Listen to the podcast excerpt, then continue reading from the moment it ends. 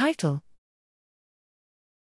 Model Guided Design of Biological Controller for Septic Wound Healing Regulation.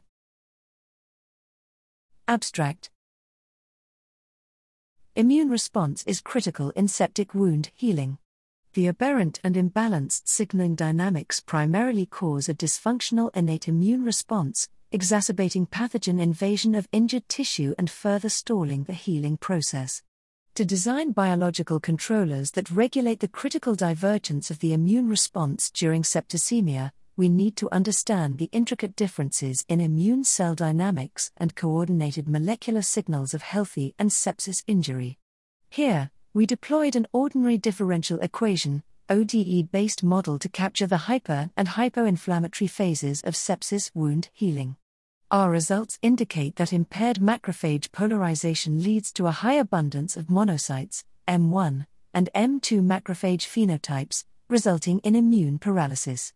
Using a model based analysis framework, we designed a biological controller which successfully regulates macrophage dysregulation observed in septic wounds.